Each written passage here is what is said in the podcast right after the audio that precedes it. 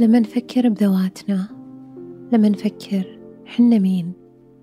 ممكن نفكر بإجابة واحدة. تعريف واحد لأنفسنا. تعريف مفروض ما يتغير أبدا. أنا كذا ومستحيل أتغير. أحيانا يصعب علينا نتخيل أنه صفة فينا ما صرنا نرتبط فيها. أو سلوك معين ما صار يعكسنا. أو فكر معين ما صار يمثلنا. أحيانا ندرك أن الجزء هذا اكتمل سبب وجوده. ممكن بداخلنا نعرف انتهت رحلته معنا. إنه هذا الجزء أدى رسالته وعلمنا. لكن ممكن نتمسك في نسخة واحدة من أنفسنا. نتمسك فيها بشدة. نتمسك خوفا. خوف من فقد أنفسنا. هو جزء منها. خوف من الحزن بالتخلي عنها. لكن هذا الحزن طبيعي.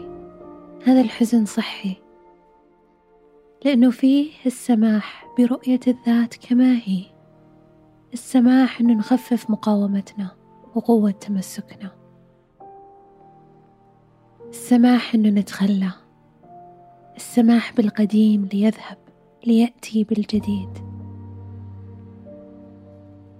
وكل ما قاومنا أنه ندع الأجزاء هذه تذهب بسلام. كل ما تعبنا وكل ما تألمنا. دون ما ندرك صرنا سبب معاناتنا.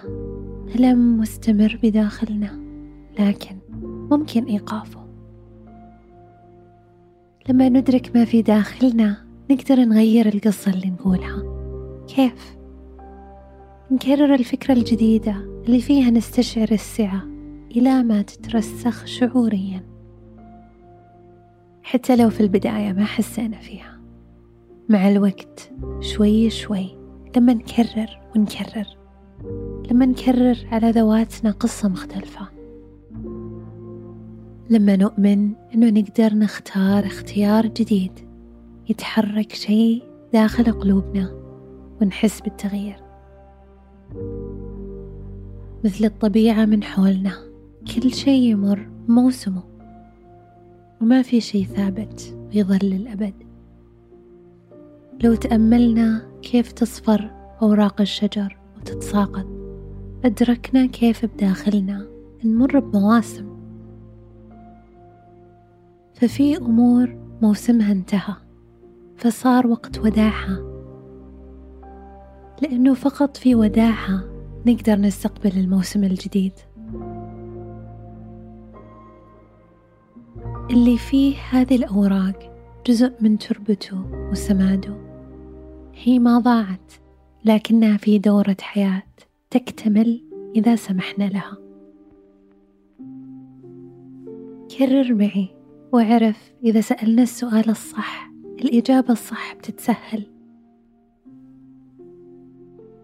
السؤال المفتوح يفتح الاحتمالات اللامحدودة في هذا الكون لأنه يخلق لنا المساحة اللي فيها نستقبل الإجابة بكل يسر.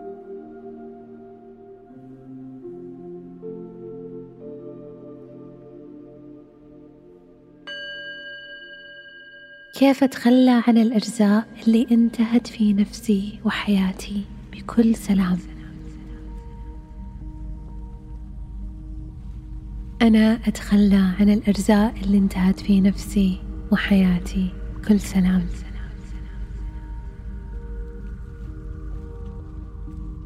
كيف أسمح لنسخة ذاتي اللي أكملت رسالتها أن تذهب بكل يسر؟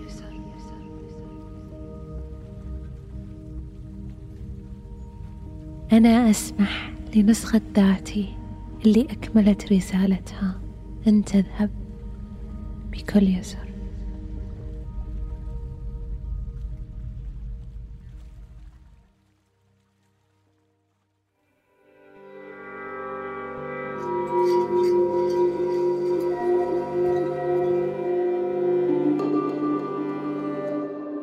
برنامج سكون من إنتاج شبكة Kerning cultures.